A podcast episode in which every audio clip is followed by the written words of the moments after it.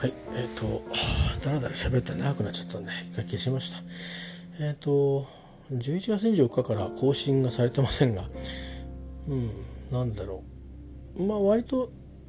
悩みが少なかったんじゃないですかね。その代わりにここに来た決定的な分岐点を迎えようとしてます。僕と僕以外の家族って言い方をした方が正確だと思うんですが、もともと今私は仕事の関係もあり、仕事の関係と家族との関係っていうんですかね、やっぱりいろいろこう普段いない人がいるっていうのはストレスになる人もいて、それが文句言って済むレベルの人と他のことも絡んでると本当に嫌だみたいなことになって、でしかもそこに良くないことにたまたまちょっとこうパッと名前だけ聞くと大丈夫みたいな名前のね病になったりとかして、いうことだったんで、であんまりこの1年私はいろんなことをやめていきましたけど、その話もわざわざしてないですし、例えば土日ずっと家にいるっつったら、どこも行ってないんだなっていうことが分かると思う、自然に。なので伝わるだろうっていうぐらいに思っていたんですけど、なんとなくこの1年とかっていう話じゃなくて、いろいろ小言をもらってですね、あれもやってこれもやってみたいな、それぐらいやってよみたいな感じのことは指摘をされて、でこなしていったり、してるわけなんですけどでも結局もうコミュニケーションの量が圧倒的に減って、で距離が開いてっていう感じは自分でも分かってたんですよね。だからパートナー病に実はなりまして、で僕らに告げる前からちょっと様子が変な感じになってて、僕らっていうか多分娘には言ってたんじゃないかなと思うんですけど、分かんないですよ。で正式に話を家族全員に聞いて、でその時にたまたま話ちょっとそういうことでなった、詳しいことは後で聞くから聞かないでみたいな感じになった時に、ちょっと心配だから決めるじゃないですか。大丈夫だって言っても一体何するんだろうとか、多少ちょっと知っておいてもいいのかなと思ったりして、で多少読むじゃないですか。そうすると気になる言葉がいくつかありますよね。で話の流れの中でそういう話をすると、もうそもそもなんか調べたでしょみたいなところでへそが曲がっちゃうっていうことになって、ご両親に話すのもなかなか考えるってとこがあるのに、ましてやね、僕は赤の他人ですから、契約を結んで結婚してるわけですから、だから親にも言えないのに言えるわけないじゃんっていう、その辺の理屈はつまりまずそれもそうなんだと思ったんですよ。僕は親に言うよりも多分パートナーに言いたいと伝えたいと思ってきたんですけど、パートナーにとっては親なんですね。でしかもここのところ特にそうなんでしょうねっていうのが分かったので、でいろいろあってそういう関係の病院も行ってるんですけど、なんか最初は僕は原因じゃないんですが、メンタルの病院なんかも通ってたりして、でそれの先生が薬をこう処方変えたっていうんですけど、だからちょっと教えてほしいって言われたんだけど、その薬自体はちょっと強いかもよ最初って言って、少なくとも車の運転とかヘロヘロになっちゃうかもっていう話をちょっとこうしたんですよ。本当は僕にはその資格はないんですけど、だから聞いてみたらみたいなことを言ったんですけど、聞いたみたいですね。それで飲む飲まないは自由ですみたいなこと言われて、どっちか飲んでくださいって、2種類ぐらいもらったらしくて、そんなことらしいんですけど、でいろいろその外科的なね病気はもう分かっていて、こんな段取りでいろいろ治療していきましょうということが決まってるんですけど、でもじゃあそれまでの間っていうか、治療がある程度進むまでの間、ちょっとこのね僕とね一緒の屋根の下にいるってこと自体もうさすがに辛いみたいな話をしたらしいんですよ。で途中のこれまでの経過全部いろいろ話をインプットしてて、その時に経過って本当の事実だけを言ってるかっていうとそうじゃないんですよね。こんな嫌な思いしましたとか、こんなひどいことをしてる人なんですみたいな話が伝わってるので、悪人 A なんですよ。だからしばらく離れたらどうって本当は言わなきゃいけないのかなと思うけど、断言はできないんだよねと。でですね、一旦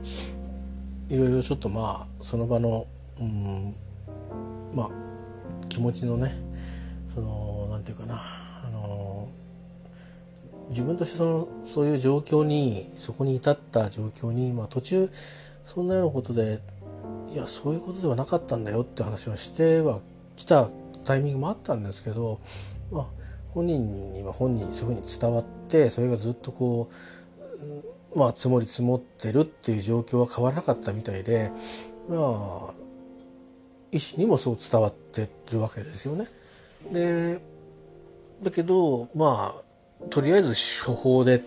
したらしいんですけど、その出た薬飲んじゃうとちょっと車の運転とか、あと仕事も多分しばらくはヘロヘロになっちゃうだろうなっていう思って、ちょっとなんか変な間柄に今なんかなってる感じがするけど、似たようなちょっと病気の話だから、もともとその薬はたくさん飲んでる人がいるけれども、自分がたまたま飲んだ経験がちょっとあって、その時にはこんなことが起きたので、どうかなっていう、そういう症状、そういうことで今の辛さが消えてっていうか忘れられて治療できるとはとても思えなくて、原因は僕がここにいることにあるんだよねっていうことを言いにくいから、こういうふうに思ってって言われるから、でもそれはそうなんだって言ってるのと同じことですからね。だからこちらからフィードバックをして、であとはやっぱり在宅勤務とかのことが相当ストレスになってる場所は、ただでさえ帰ってくるだけでも嫌だってわけですよ。なんでなんだろう、どこでどうなったのか分かんないですけど、いやもうだからある意味ね、壊れてるんですよね、関係きっと。もう何でしょうか、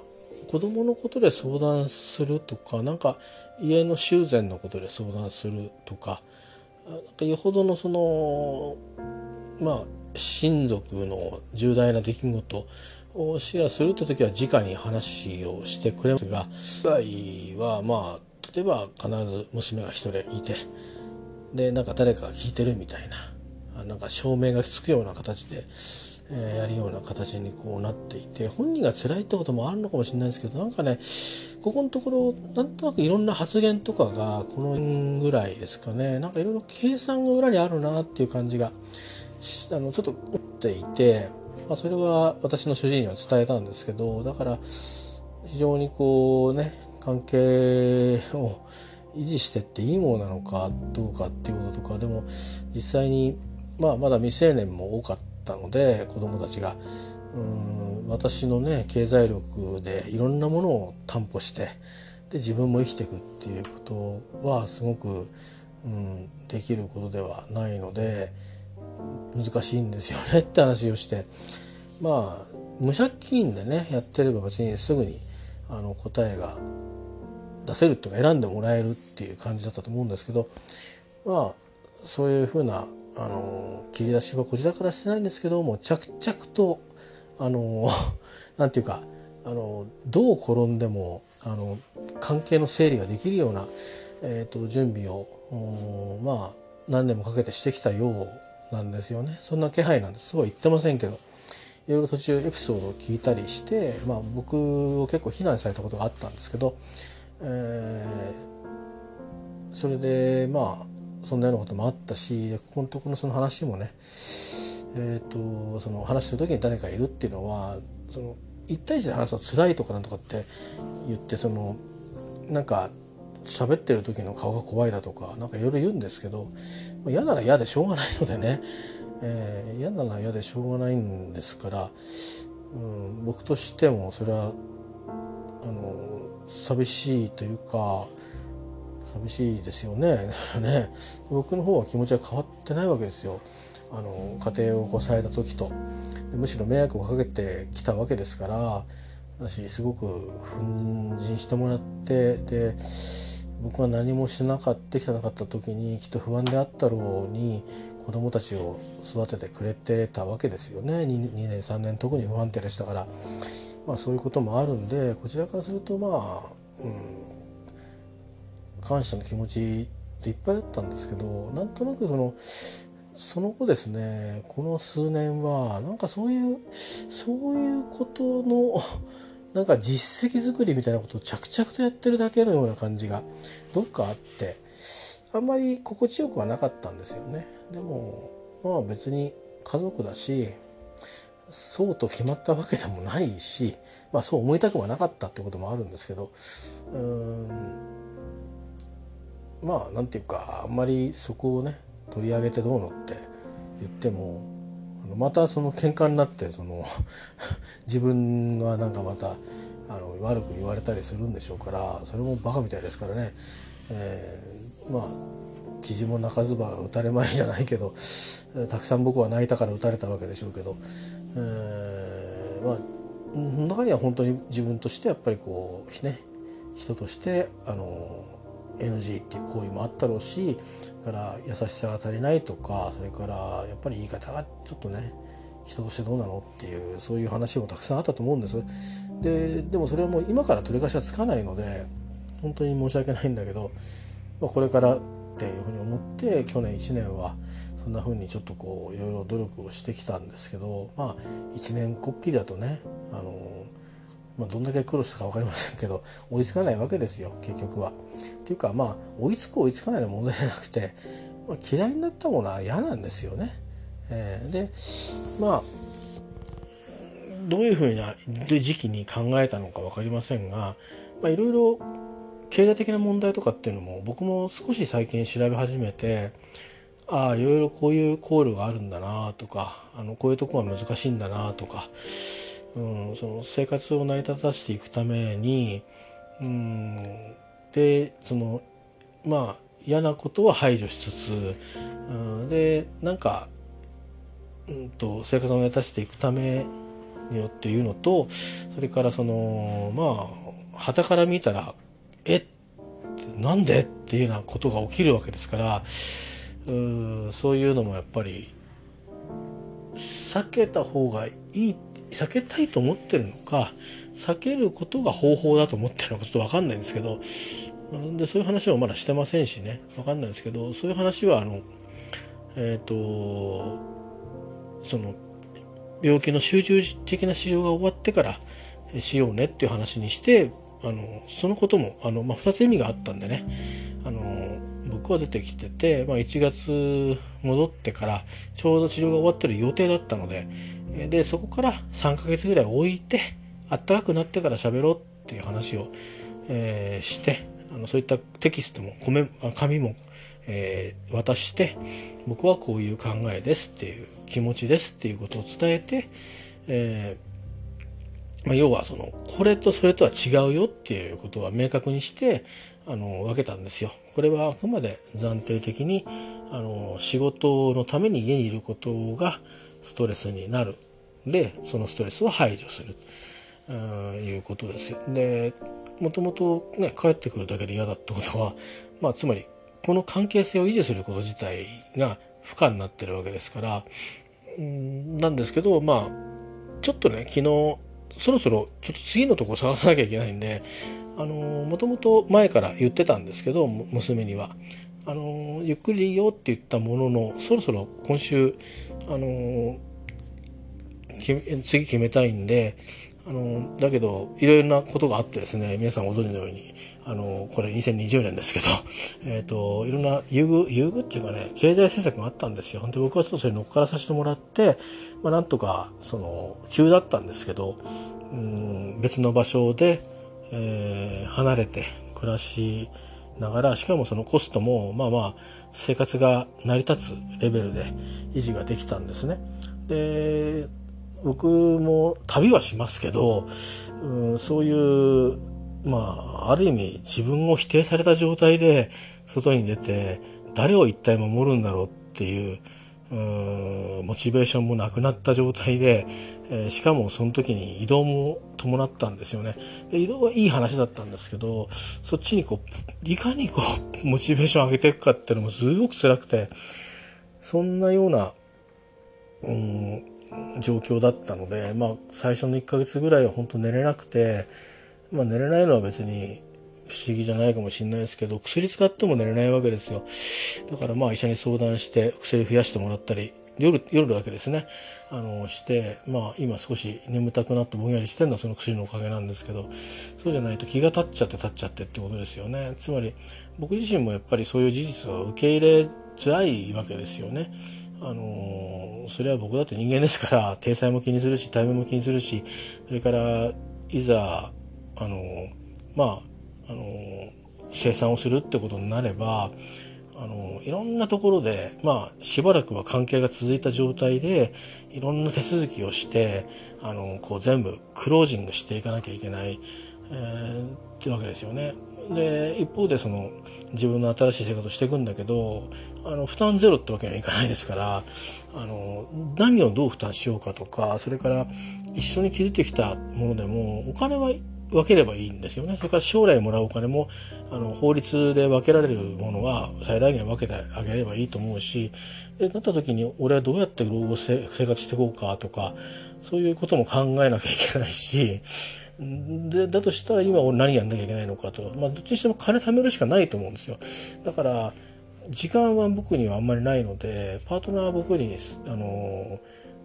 だいぶ若いんですね。20年も若くないですけど、だから時間がまだあるんですよね。で、パートナーだってお金を働けるうちに今の病がそんなに重たくは結果的にはないので、時々検査して再発したりとかしないことを多分確認しながらやっていくと思うんですけど、仕事はできるって言われてるぐらい、翌日が働き行っていいですよぐらいな、それぐらいの手術だったようなんですから、ですから仕事はできると思うんですよ。くたべれたりとかいろいろあると思うんですけど、あとはメンタルとかねあると思うんですけど、もう僕がいなくなったから元気だって言ってますから、子供たちがっていうか娘がね、でこんなに家って楽しいんだって思ってるって言ってましたから、子供たちさえ僕は抑圧してたんですね。何にもなんていうかな、確かに教育的なこととか進路のこととか、それから結構小中学校の時にいろいろしでかすわけですよ。それとか帰ってきたら母親とガンガンに揉めてたりとかして、で時をぐして話を聞くとこっちの言い分も分かる、こっちの言い分も分かるみたいな。で、飼い主なくてもよかったのかもしれないんですけど、暴れてね、壁破ったりしてると、母親がですよ、やっぱりあれだし、ちょっとほっとくとこれ虐待だよなっていうぐらい、ものすごかったんですよ。で、だから、ほっとけないですよね。じゃあ俺風呂行くわっていうわけにいかないんで、でそういうところのイメージの僕には強いんですが、子供たちはすごく小さい頃なんですよね。小学2年生と3年生とか、中学入ってからとか、中学入ったら本当は多少覚えてるかもしれませんけど、僕が病気になったのは、もう子供が小学校1年ぐらいの頃なんですよね。だから、そこから先、私、なんで病気になったかってことも、別に子供たちには事細かに喋ってはいないんですよ。うちの家内があんまりそういうことをち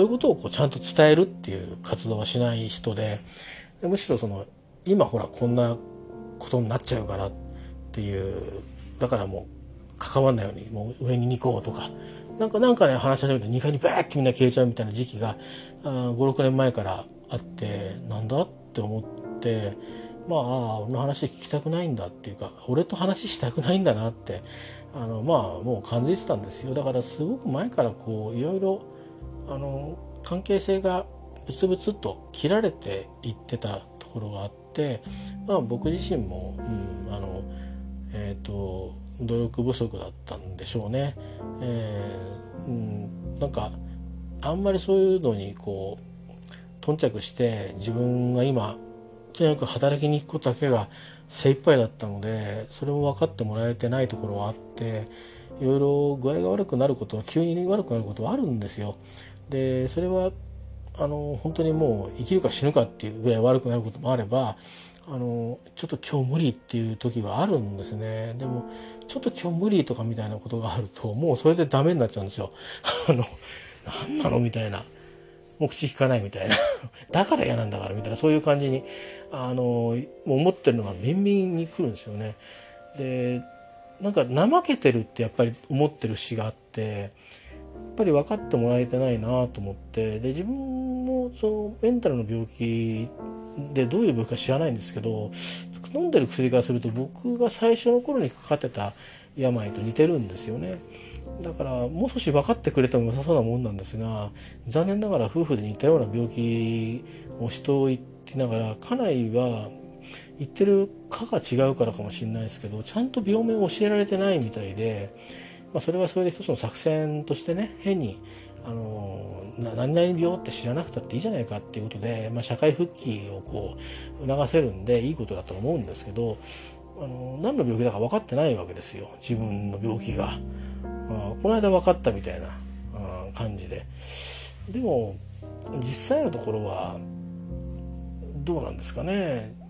どっちのどういう病気なのかちょっと分かんないですね。だから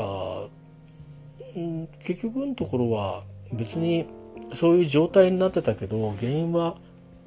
僕そのものだけでいなくなれば、とにかくいろんな合理的に考えていくと、なんとなくちょっと俺ばっかりが全部悪いっていうのもちょっとどうなんだろうって、結婚してからの経緯を全部追ってくると思うところはあるんですけど、でも僕も何を大事にしなきゃいけないかっていうと、まず今目下のところの外科的なね治療の方が落ち着かないと、まずはいけないんだろうなって思ったので、3ヶ月とりあえず離れることを、提案したんですよ。1週間ぐらい時間ちょうだいって言って、ちょっと見つけてくるからって言ったんですけど、いろいろ調べてみたら結構人がこう動いてる時期で、予約とかもそうそうほっといてもあれだな、これなくなるなっていう、つまり高いとこはいくらでもあるんですよね。で土日とかに埋まりますけど、平日は空いてるわけですよ。で僕らは安いとこに行きたいわけですから、埋まってきますよそれは。ね、なのであとは結局のところはですね、実はGoTo の中止に伴ってもう予約取って何ヶ月になるんだっつうなのに、中止の期間の差額よこせっていうことになってですね、それは国がそう言ってるからっていうことらしくて、なんだか変な話なんですけどね。それってことはその分のなんていうのかな、多分ホテルは多分お金召し上げられないんですよ。だから税金に返しなさいっていうことだと思うんですけど、それ変な感じがしてね、これから行く人が行くか行かないか判断できるとか、ずっと先に予約してる人が行くか行かないか判断してるんじゃなくて、もう契約して暮らしてる状態、ね、そこで拠点して活動してる状態で、ここから亡くなりますって、そこまで含めてっていうまさかそれもあったのっていう。確かに言葉には何月何日までの予約とは書いてありますけど、予約じゃないんですよね今これ。予約って言ってもリザーブしてるのは、先は確かに予約っちゃ予約ですけど、もうお金も全部払ってるから契約成立してるわけですよ。つまり賃貸経営でしてる人が家を貸してくれて、なんかの優遇税制がやってるからっていうんで特別に安くしてくれて入ったとしますよね。でもそれは契約に特に僕らは明確に説明されてなくて、でだけど、いやちょっとなくなっちゃうんだよね法令変わってっつって、申し訳ない、ちょっと3万円家賃上げるからさ頼むよ、以上みたいな感じでねなったのと同じで、おおと思って、金額聞いたらそんなでもなかったんで、今から別のとこ探すのにはベースのプランが安いプランだったんですよ僕の場合は。長期に滞在するから。で話を聞いたら、そのままお世話になりますかっていう話にしたんですけど、そんなこともあったりして、いろいろねこっちはこっちで頭が痛いんですけど、でもまあ次決めなきゃいけないと。でまあ GoTo は多分どうですかね、しばらくは復活しないんじゃないですかね。それどころかもっとこうドラスティックな政策が打たれるような気がします。なんでかっていうと分かんないですよ、僕の勘ですけど、前から言ってますけど、オリンピックで少なからず選手を持ってくるためには日本の中をまずクリアにしなきゃいけないんですよね。今の状態で東京に人入れられないですよ。でそれからなんか鳴ったな、誰かがね、僕がフォローしてる人がライブ放送を始めたっていうなんですけど、海外でね、なんだっけ、バライアントだったかバラエティだか分かんないけど、要は新しい亜種じゃないけど違う種類のウイルスに変異してて、普通でもどんどん変わってくらしいんですけど、こう明らかにいろいろね、ネガティブな人間に対してネガティブな性質を強めたものが出てきて、それについてはまだ多分治療法も当てがつかないようなものだから、だからこぞってみんなヨーロッパは国境を閉じたり入れないとか言ったりして、なんとか多分交渉されたんだと思うんですけど、こういう条件でだったら入ってきてもいいぞとか、旅行してきてもいいぞとかいうふうにはなってくれたみたいですけどね。でも多分これは尾を引く問題で、オーストラリアとか、南アフリカもいたって言ったかな、いくつかの国ですね、ドイツもそうだし、そういうところに確認されてるって言うんですよ。で確認されてるってことは確認されてないところもあるわけですから、日本だって分かんないわけですよね。ですでにもうそのうち、新しいウイルスがタイプのウイルスが流行ってるところから日本に入ってきてる人たちは、数百人とはいえいるということだそうなんで、所詮これ一人いて誰かに移していくと、そこから先は指数関数的に増えていくので、なかなかね、ちょっとやっぱり入国のところで縛りを入れたりとかしたり、検疫も厳しくやってるようではありますけど、そんなようなことがあるので、GoTo どころか、そういうことでクリーンにするために、今経済のなんとかとか言ってますけど、今度は違う理屈で何らかのね、制約をつけると思います。で、あと最近大臣の発言が微妙に変わってきてて、日本にはロックダウンっていう都市封鎖っていうことができる法律はないですし、で特措法の変更についてもそのことを言う人はあまりないですよね。僕もそうですけど、保証をちゃんと手厚く事業者にするような、それ借金するしかないですと、この局面は、というのを僕の考えとして喋ってきたことは他のポッドキャストやツイッターに書いたりとかしてきましたけど、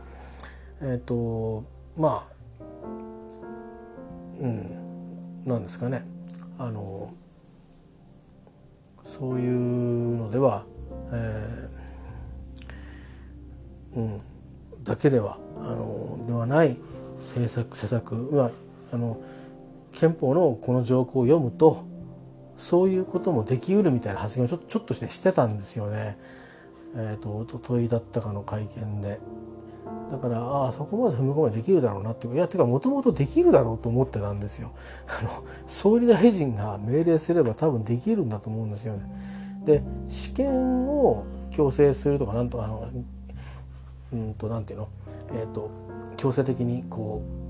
停止するようなことを伴うことが良くないって言ってるけども、それ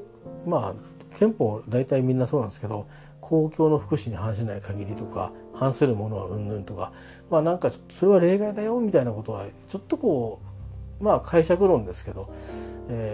書いてはあるわけですよね。でこういう非常事態で桁の問題じゃなくてね、ヨーロッパなんか何万人ですから毎日、それに比べたら桁が2桁違うわけで、で医療崩壊だなんだって言ってると傍から見ると何なんだってことになるけど、パイが違うんでね、そのパイが違うのと、あとは扱いもね違うかもしれないですよ。もうこんなもんだろう医者なんてっていう世界で暮らしてきた人と、もうしっかりきっちり治していただけるんですよねっていう、とかなんでこんなことなんですかみたいな、そういう社会とは違うから反動も違うんじゃないかなと思うんですけど、まあね、そういうこともあるし、まあだから次は、話戻しますけど、まあ GoTo では契約はできないのでお金が高くなるわけですよね。まあビール言ってるな。そんなにライブハウス聞いてほしいのかな。まあなんていうのか、よいしょ、ちょっと止めました音をね。何の話だっけ忘れちゃったな、話したのに。まあまあそうそう、だから高くなるでしょ、少なくとも宿代はね 35% 割引してたわけですから。で今は私は安いプランを使って 35% 負けてもらったんで、まあ、分母が少ないからそんなにレバレーで効かないと言いながらもやっぱり大きいですよ、3割ぐらい下がるっていうのは。だけど今度は、まあ、ホテルだとしたら高いところになるし、でそれはまあ分かってもらいたいなと思って、まあ、予算が一応あるんですけどその分だけは増額するになっちゃうよっていうことは、伝えたものの、なかなか今度はねそれに見合うところがなくて、でも他にまあ、マンスリーマンションみたいなところも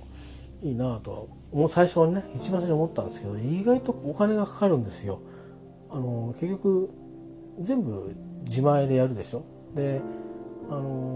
かつその出る時にこれ代がかかります、これ代がかかりますとか、これが他に毎日かかりますとか、これは絶対レンタルをしてなきゃ困りますとか、なんかそういうこととか、だからカード払いができないとか審査がいるとか、なんか結構ね使い出がやっぱりこうなかなか、まあ、法人契約でもしてればいいのかもしれないですけど、なかなかねあんまりこううまくない感じだったんですよね、急いでる時には。でまあ私が2件ぐらいコンタクトって、まあ、高いなやっぱりと思って、結局パッと見た出てくるやつはそんなに高くないんですよ。いけるかなと思うんだけど、いろんなあとこれとこれとこれとってなって、そうするとまあ高くなっちゃう。なのでまああとは、まあ、私が今言うとこもそうなんですけど、まあ、大体のエリアはすごくこうなんか高くて、ここのエリアだけなんか割とこう抑えめだなみたいなとこがあって、でそこ空いてるかなと思って聞いたんですけど、まあ、なんかほとんどいやホームページ更新してないからって言ってましたけど、釣り広告的になってて今あるのはここですみたいな教えてもらうと、まだそこに掲載してないところとかいう感じでですね。であとは今これぐらいのところしかないですねとかっていう感じで、まあ、たくさんホームページに出てくるんだけど結局は何件かしかないっていう状況になってて、ちょっとこれをそういう意味ではここにするんだったら早く決めた方がいいんだろうなと思いながらも、私がそこに決めましたっていうふうに言えるわけじゃないんですよ。ここにしたいですと言っていいよって言ってもらえると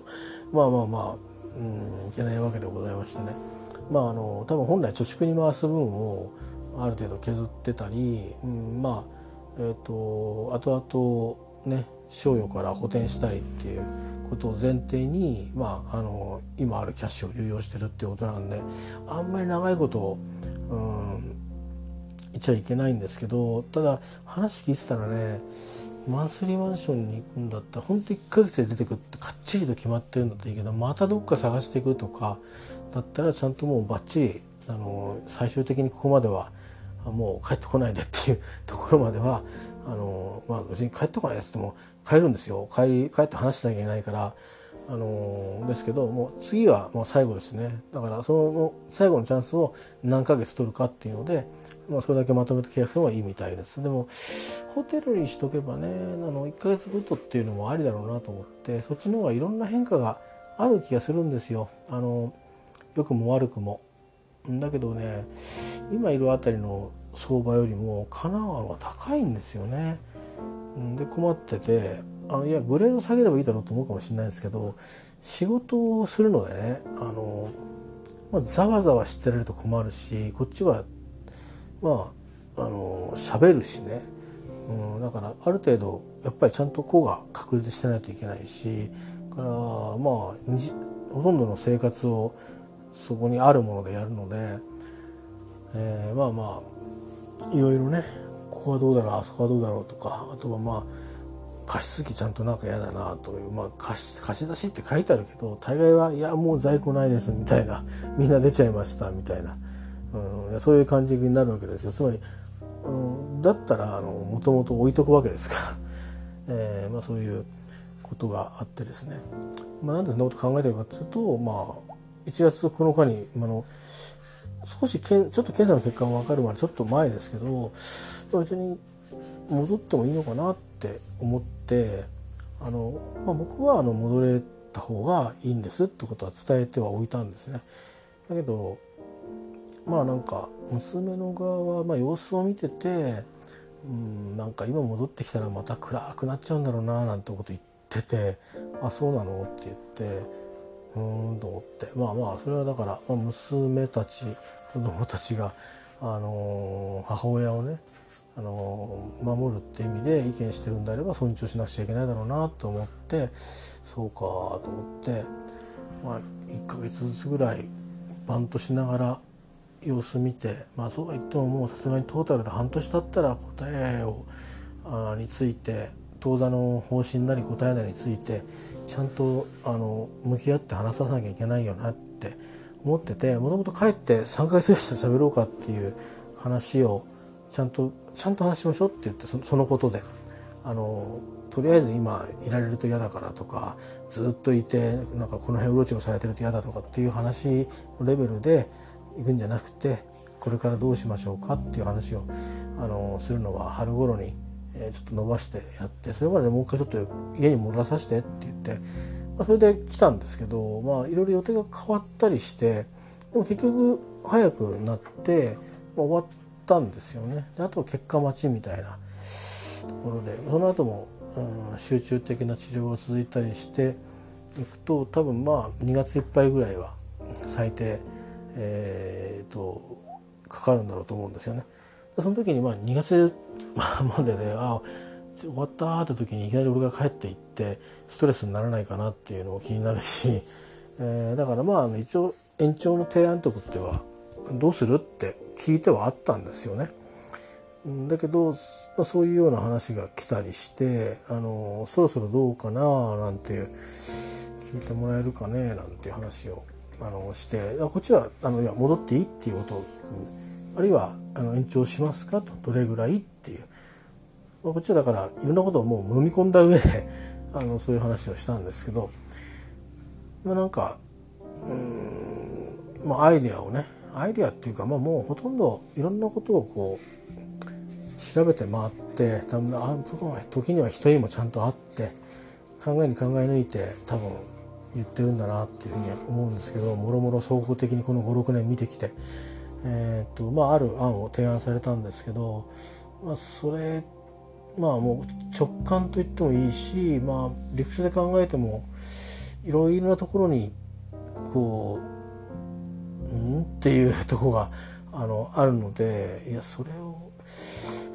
ちょっとあれだな、いくらなんでも受け入れられないなっていう、まあ、僕にも尊厳はあるので、なんか嫌なことはする源になってたりしても、まあ、逆もまたありますからね。それをただ言うか言わないかっていうことで、でまあそれを言わないままにして、まあ、言われる一方だったとしても、選択肢として、自分が選べるものと選べないものがやっぱあって、まあ、提案された内容っていうのは、まあ、これ正式な提案じゃなくてですね、多分どんなことを考えてるっていうのを、まあ、聞いて、まあ、非公式に娘が伝えてきただけだと思うんですけど、でもまあ相場同じ話をすると思うんですよね。でまあ結局はまあなんていうのかな、まあうちの家族は何も変わらない、それから対面的な戸籍上の家族も変わらない、だけど僕は元の家にはいないとそういう案なんですよ。でそれのメリットは何かっていうと、まあ、僕にとってのメリットはあるんですけど、まあ主に経済的な面だけですね。で、ただ、実は僕にとってみると、なんだろうな、僕にとってのいろんなその、見合わないことが出てくるんですよ。一緒に暮らしてなくて家族を失ったような状態になるわけですよね。これで本当に住所も移さなきゃいけませんから、そういうことになってなんか別居してるみたいなことになるわけですよ。だけどそこのローンを払ってるのは私なので、で別居してるわけだから、で家族とはいえどうするんだろうという、まあ、今はいいんですよ家族だから。でその状態でそれで終わると思ってないんですよ僕は。なんかその状態にした状況でまあいろいろ交渉していって、多分私の年齢が進んできますよね。でそうすると、まあ、家族の状態のまんままあ、退職金が出ます。そうするとちょっと残債が多いので、まあ、もらった退職金をほとんど使って埋めて債権なくなります。それで、まあ、抵当権が外れて、まあ、私名義の不動産になるわけですね。でそうなると処分してもいいし、いろいろ交渉するときにいろいろいらないからもうこれだけちょうだいっていうふうなことにもなるんですけど、本来私と家庭を作ってからある地点までですね、一緒じゃなくなるまでの間に相当する、退職金のうちのその割合のものは半分に割って最大ですね、分けられるっていうか、向こうも請求できるっていうか主張できるという、その辺はもう裁判とかあるいは個人の協議の問題なんですけど、ことがあるので、そう考えると僕ももらえるわけですよ。で僕の名義だからって抑えちゃって、で実際にはまあもう払う価値よりも今の価値の方が下がっちゃってるんで、まあなんていうか一緒に暮らすから払うんですよ。で一緒に暮らさないんだったらなんだろう、そのお金が別にそのローンを払うっていう意味で借りたお金ですから、払うのは入れるのは構いませんけど、やっぱりそのお金の分の半分の価値は、物件の半分の価値は私もいただかなきゃいけないんですよ。ただそれ婚姻してる間だけですから、だから、まあ、そこから何かあったとして外れたとしたら、どっちにしてもでも不動産の場合は多分半分かな、でも大した金にはなりませんけど、でもそうやって価値をしっかりと分けるっていうね、財産分与って言いますけど、のはないと、たとえ100万だろうが200万だろうが、変な話ですけどね、何千万も払って100万200万が来るっていうのはものすごくマイナスですけど、それはでもそれはまあ買って暮らしてきたっていうためには役に立ったわけだから、まあ家賃だと思ってってね思えば、それは状況が変わっちゃったからそうなっちゃったっていうことで、状況を誰が変えたんだっつったら俺が変えたのかもしれないし、そこにちゃんとこうもうちょっとこう、まあいろんなことがあった頃は僕の方はガンガンいろいろ言われてましたからね、そういうことでちゃんとこう私の手綱を握ってしまえばいくらでもどうにでもできただろうにという気もするんですけど、まあなんか今はもうなんとなく私を取り込んどけば家は借金がなくなって、で自分たちが住めて、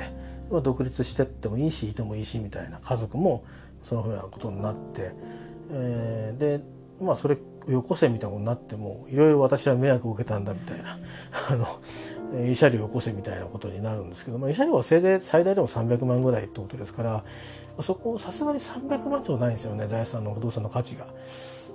でだから慰謝料っていうのは有責って言って、まあ、その人の権利の侵害をした場合ってことらしいんですよね。でまあなんか私のことをいろいろなんか今世間で言われているようなことをですねしたっていうことになってるらしくて、少なくとも手は挙げてないんですけど、なんかとにかくなんかそのね、いろんなそのモラルハラスメントなのか言葉の DV だとかそういう目にあっても私は壊れましたみたいな、そういうことになってるらしくて、いやでもそれ壊れる前にちょっと話し合いはしてくんなかったかなっていうのはあるし、でも普通のいきなりなんか僕からなんか議論をふっかけてああだこうだ言ったわけじゃなくて、相談事とかそれからこのことはどうしようかとかいうことで話をしてる時になんていうのかな、こう考えのズレとか出てくるじゃないですか。でましてや僕とはまあだんだんに暮らしてて気づいたんですけど、やっぱりこう、なんかそういうところのもののなんか言い方のトーンみたいのでもう受け付けないみたいな、好き嫌いみたいなところがあって、その好き嫌いが全部に影響してっちゃうんですね。だから普通みんなと話す時の、まあ、普通でもないんですけど、そういうのを嫌う人もいるので一般に、だけど切り口としてこういうのどうなんだろうねとか、俺はこう思うんだけどっていうような会話をできる人もやっぱりいるんですよ。半分はいるんですよ。半分はそういう言い方嫌だなっていう人もいる。それからそういうことはいいよねっていうか、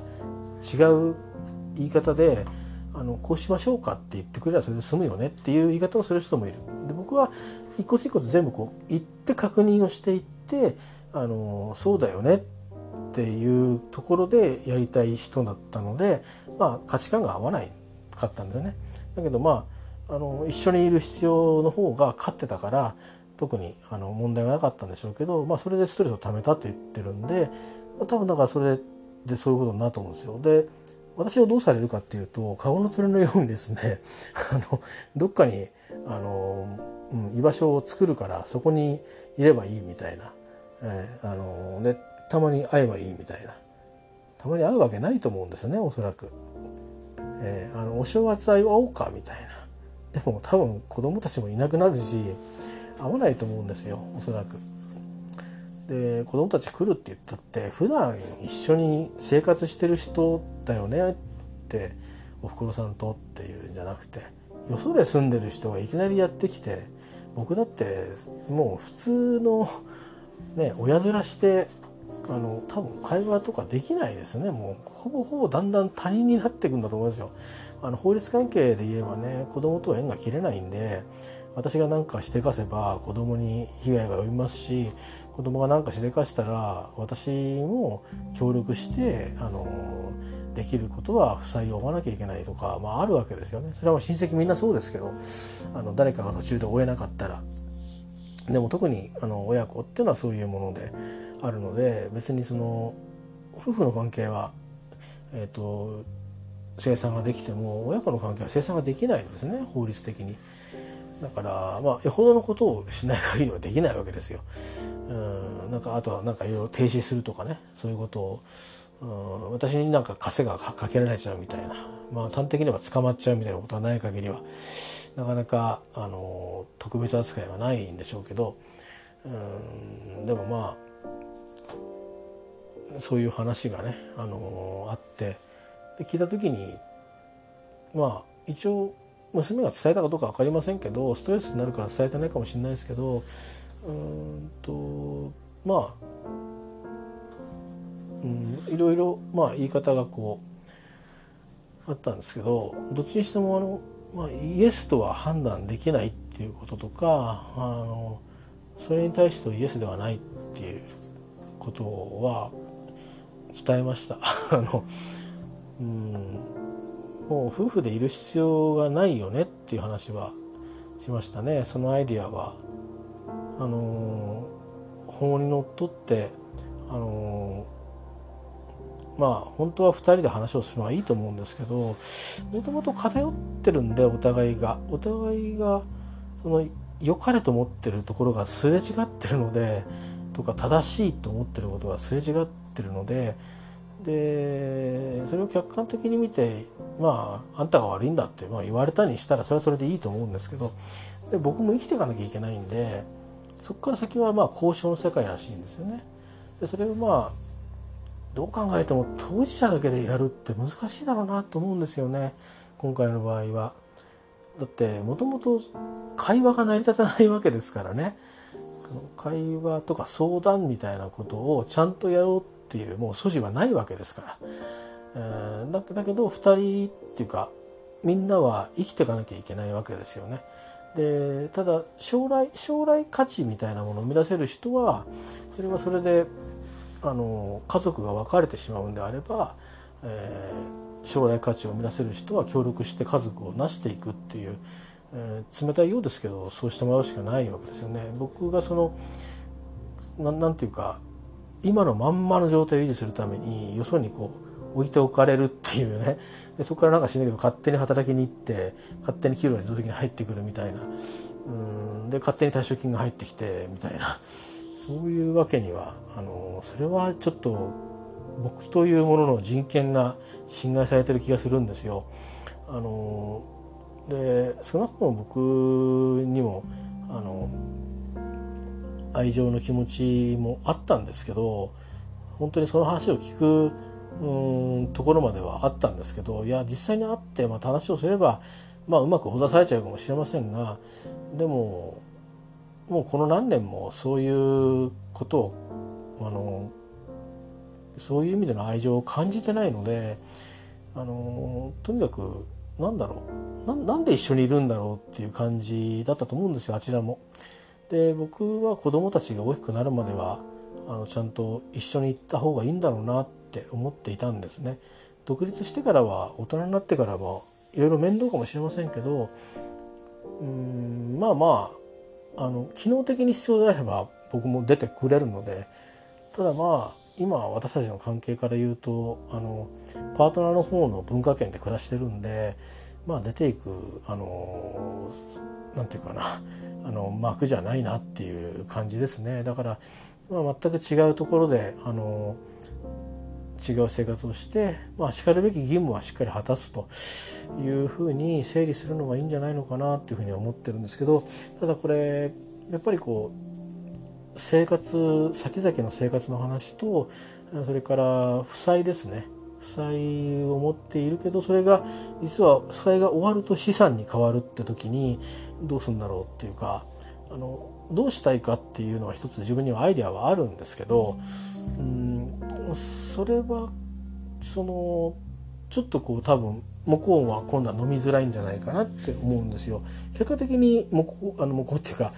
私のものではいずれなくなるし住んでてもいいしっていうことになって、でつまり住むわけですからで半分は私に権利があるわけですから、すなわち最後に、それなりに、残債を埋めますよね。でその残債のその半分に当たるものを分割で、こっちにバックしてくるようなことをすればお互いの暮らしは成り立つんですよね。それ家賃みたいなもんですよね。だけど払ったじゃんって思うかもしれないけど権利は半分しかないんで、だけども家は残るわけだし土地は残るわけだから、でその名義を全部払い終わったところで変えるとそのままにしててそうすると賃貸みたいになっちゃうんですよね。賃貸系みたいになっちゃうけど、そこはどういうふうにするか法律家に聞かなきゃわからない。それからあとは僕に何かあればそのままにしてても相続っていうものが発生するので、その時に子供に相続がいくんですよ。夫婦の関係は切れてるんで夫婦には相続権がないんですけど、子供2人のうちどっちかに、行きますし、幸いにして男の子がいますから。女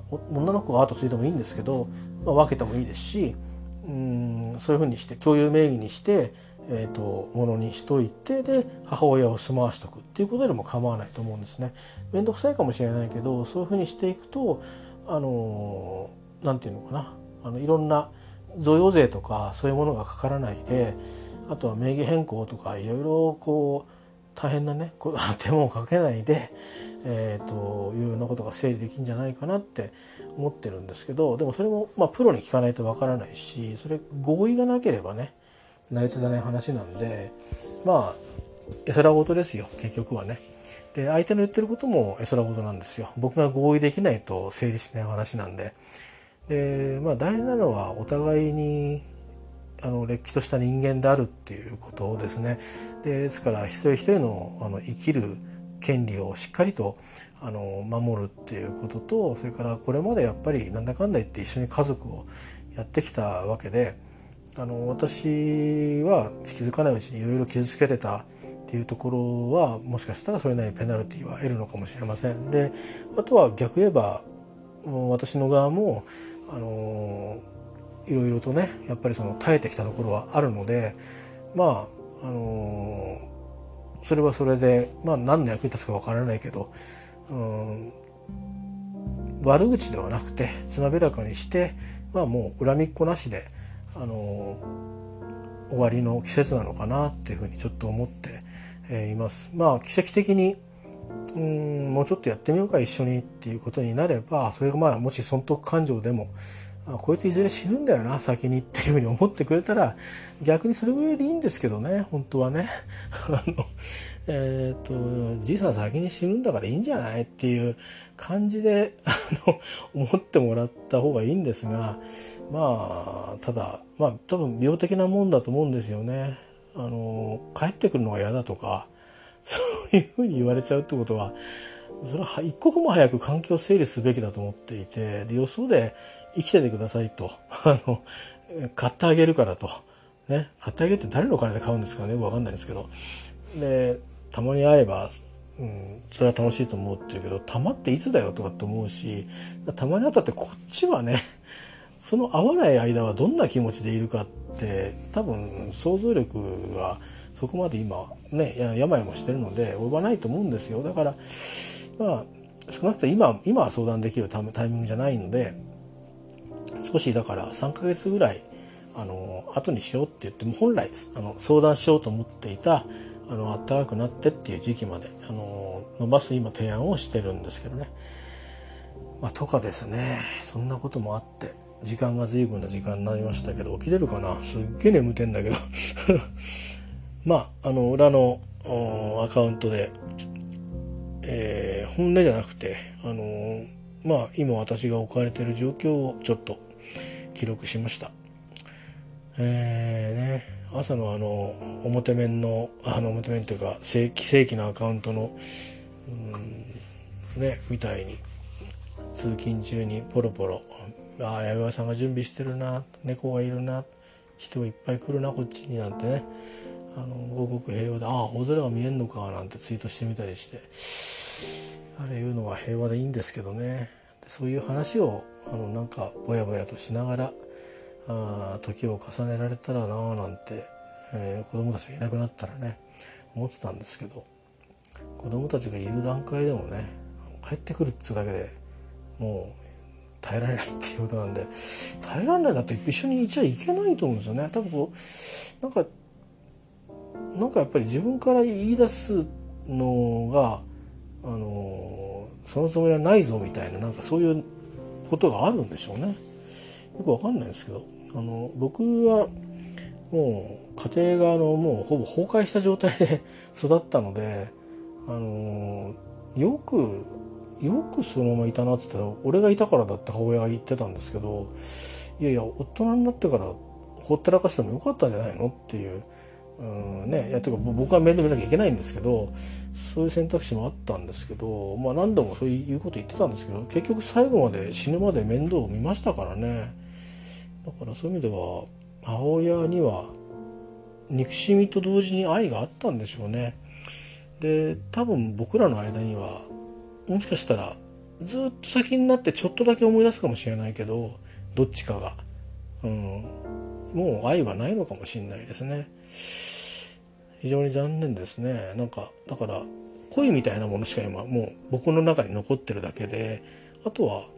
培ってきた愛情っていうのはなんか錯覚だったのかなということを考えたりすると、ちょっとね夜もこうやって眠れなくなってくるわけですよ。ね、あんまりウェルカムだと思ってないですよこの状況を、正直言って。夢だったらいいなって思ってますけど、まあ皆さんはこんなことにならないようにパートナーのねよく話をしたり、パートナーが受け取れる球を投げるということにね、不信してください。では。